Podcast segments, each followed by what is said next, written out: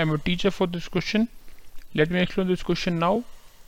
If nth term of an arithmetic progression is 5n minus 2, find its first term.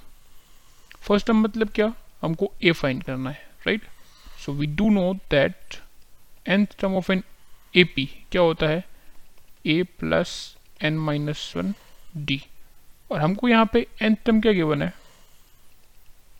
tn equal to 5n minus 2 so for finding the first term, what will put will put n equal to 1 so tn equals to कितना आ जाएगा?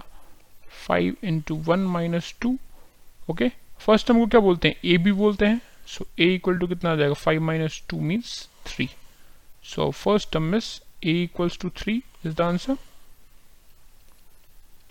okay a equals to t भी लिख सकते three भी लिख सकते हैं या तो टी एन इक्वल्स थ्री भी लिख सकते हैं। I hope you answer this question thank you